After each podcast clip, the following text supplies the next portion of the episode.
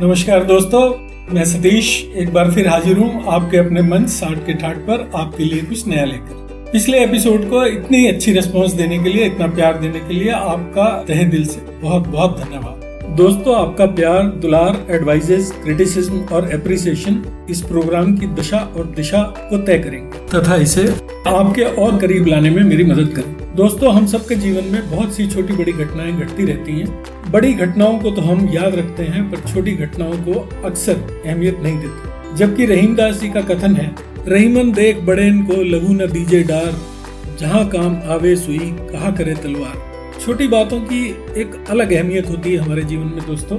इसीलिए दोस्तों, हमारा मकसद आपको अपने जीवन में घटी उन्हीं छोटी छोटी घटनाओं को आपको याद दिलाकर रिफ्रेश और रिचार्ज करना। आज का एपिसोड में समर्पित करता हूँ जुनून को और आपको सुनाता हूँ गुड्डू की कहानी।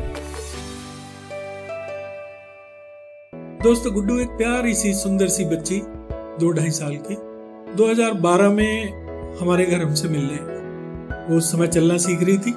हमारे दो कमरों के बीच में एक दहलीज थी, जो थोड़ी ज़्यादा चौड़ी और कुछ ज़्यादा ही ऊँची थी। गुड्डू उस दहलीज को पार करने की कोशिश कर रही थी और बार बार डिसबैलेंस हो रही थी।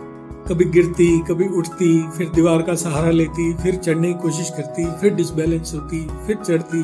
करते करते, दो बार, चार बार, दस बार, बीस बार कोशिश करते करते अंत में गुड्डू सफल हो गई दीवार के सहारे से उस दहलीज को पार कर पर साथियों क्लाइमेक्स ये नहीं, सुखांत ये है कि गुड्डू फिर भी कोशिश करती रही और तब तक, जब तक उसने दीवार के सहारे के बिना उस दहलीज को पार करना नहीं सीखी। और ऐसा करने के बाद उसने पलट के हमें एक विनिंग स्माइल के साथ देखा और अपने हाथ से तालियाँ बजाने लगी। उसके चेहरे की रौनक और उसकी आँखों की चमक देखने लायक। हम सब लोग जो चाय पीते हुए एक टक उसकी कार्रवाई को देखे जा रहे थे। तालियाँ बजाने पे मजबूर हो और तब याद आया पता वही हूँ जो मुझको पसंद है। माना की उम्र कम है, लेकिन हौसला बुलंद है। साथियों, जीवन यही है। छोटी छोटी कोशिशें आपको बड़े मुकाम तक पहुँचा देती तो आइए, आज ऐसी एक शख्सियत से आपको रूबरू कराते हैं, जो ना केवल बुलंद हौसले रखने वाला है ढेर सारा जोश और जुनून जिसके अंदर कूट कूट कर भरा है। इस शख्स का नाम है रविकांत शर्मा। इनके बारे में क्या कहूँ? साथियों, ये प्रकृति की गोद में रहते हैं। अपनी बढ़ती उम्र को इन्होंने तलाक दे दिया है और एक हरियाली नाम की नवयुवती के इश्क में गिरफ़्तार। मज़े की बात यह है कि इनकी पत्नी भी उनके इस इश्क में सहयोगी। उन्हें कोई परेशानी नहीं। तो शर्मा जी आजकल ज़्यादातर उसी हरियाली के साथ पाए जाते तो देर न करते हुए मैं आपको मिलवाता हूँ मिस्टर रविकांत शर्मा से। हाँ जी शर्मा साहब बहुत बहुत नमस्कार। नमस्कार जी नमस्कार नमस्कार नमस्कार श्री जी। आपका हमारे प्रोग्राम साठ के ठाठ में बहुत बहुत स्वागत है। मैं दिल से आपका अभिनंदन करता हूँ। धन्यवाद जी धन्यवाद शर्मा साहब मैं आपको अपने कुछ दोस्तों से मिलाना चाहता हूँ। जी। और आपका जो एनर्जी लेवल है ये मैं उनके साथ शेयर करना चाहता हूँ। जी जी। तो अब आप कृपा करके हमारे लिसनर्स को अपने बारे में थोड़ा कुछ बताएँ सर। ठीक है जी ज़रूर। मैं रविकांत शर्मा जिला कांगड़ा हिमाचल प्रदेश के एक छोटे से गाँव में जन्म लिया और पढ़ाई करने के बाद मैं आर्मी में गया। पाँच साल तक मैंने आर्मी में जॉब किया। उसके बाद मैंने 42 इयर्स डिफेंस के अंदर सर्विस की। 2001 में मैं रिटायर हो गया। मेरे शौक किचन गार्डनिंग फ्लावरिंग लोगों को दिशा निर्देश की प्लांट्स लगाइए, सब्ज़ियाँ उगाइए और सबको पेड़ पौधों के बारे में बताना। अरे वाह, बहुत खूब शर्मा साहब। अब ये बताइए कि आप जो है दिशा निर्देश देते हैं, इसका आपके आसपास के वातावरण पे, लोगों पे क्या असर हुआ? आज ये नौबत आ गई है कि हमारे मोहल्ले के दस घर जो है सभी ने फूल लगा लिए हैं सभी ने सब्ज़ियाँ लगा ली हैं। एक्सचेंज बेसिस पे आते हैं प्लांट्स लेके आते हैं प्लांट्स लेके जाते हैं। शर्मा साहब सचमुच ये तो एक बहुत बड़ी प्रशंसा की बात है। अब आप ये बताइए कि जब आप हरियाली के साथ इतना समय बिताते हैं तो आपकी बाकी दिनचर्या क्या है? और मैं हमेशा अपने आप को व्यस्त रखता हूँ। पूरा दिन में छह घंटे मेरा किचन गार्डनिंग में जाते हैं जिसमें योगा छोटी मोटी एक्सरसाइज उसके बाद वॉक करना एक घंटा और उसके बाद पूजा। प्लांट्स में कई बीमारियाँ होती हैं उसके लिए यूनिवर्सिटी में जाते हैं। वहाँ साइंटिस्ट हैं उनसे डिस्कस करते हैं उनसे दवाइयों के बारे में पूछते हैं उनके प्रिकॉशन पूछते हैं। इसी में मेरा टाइम जो है बीत जाता है। मैं आपके पास एक बार आया था सर आपके घर पे पठानकोट जी जी। तो आपके घर पे बैंगन लगे हुए थे सर। जी। और आपने एक बैंगन के नीचे खड्डा करके सर वो नीचे नीचे नीचे जा रहा था। आपने उसके साथ में एक इंची टेप लगाया हुआ था फीता नापने वाला। अच्छा अच्छा। और उसकी लंबाई उस टाइम उसकी लंबाई उस टाइम अठारह इंच थी।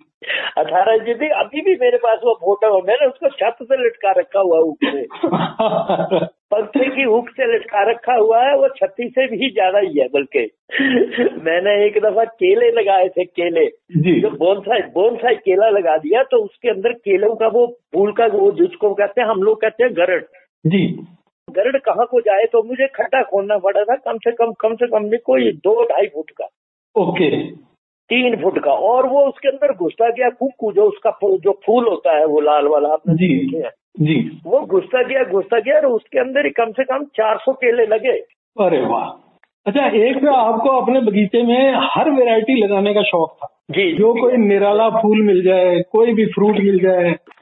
फ्रूट के ऐसा है दरअसल मैं ज़्यादातर सोचता हूँ कि हर्बल चीज़ें लगाई जाए। जी। ठीक है? हर्बल जो हर्बल प्लांट जो है लोगों को भी कहता हूँ कि हर्बल लगाइए।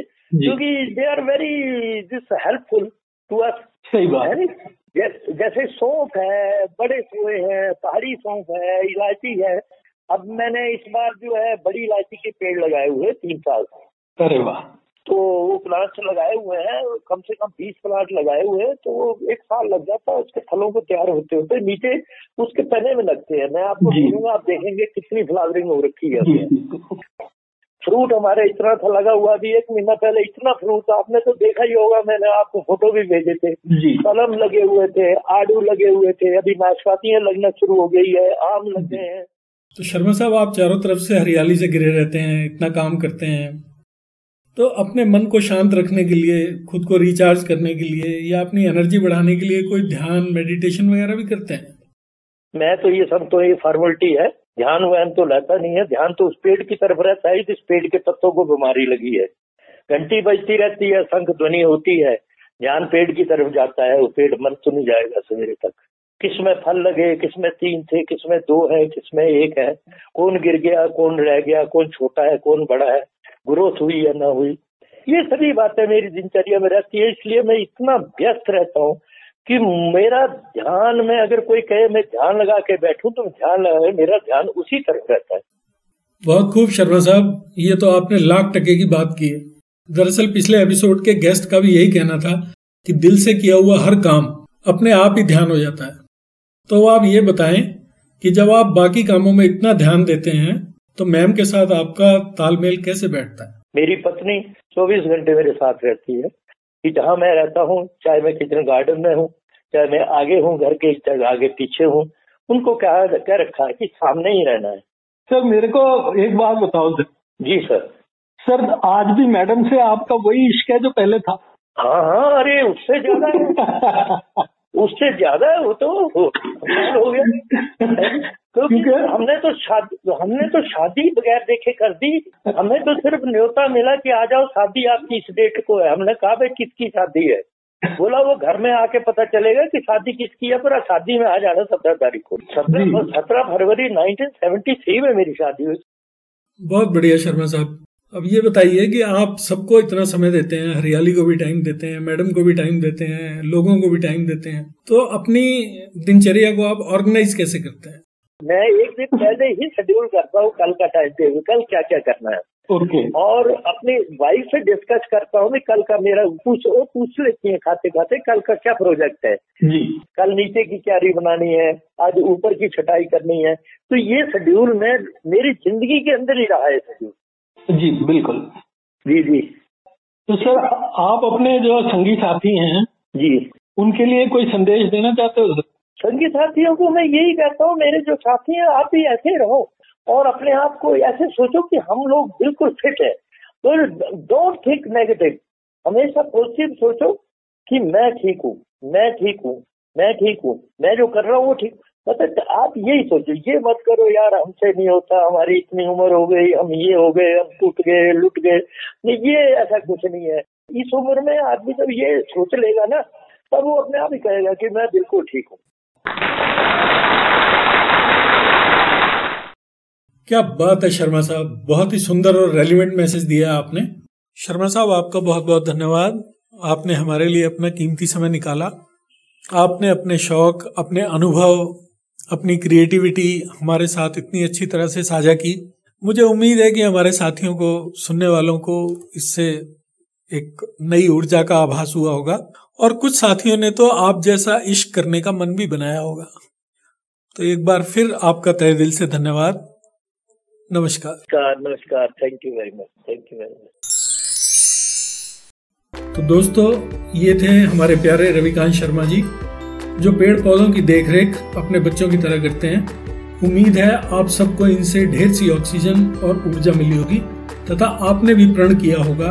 कि हम कम से कम एक पौधे की देखरेख ऐसे ही करेंगे। दोस्तों बहुत जल्दी ही आपसे एक नए एपिसोड में मुलाकात होगी।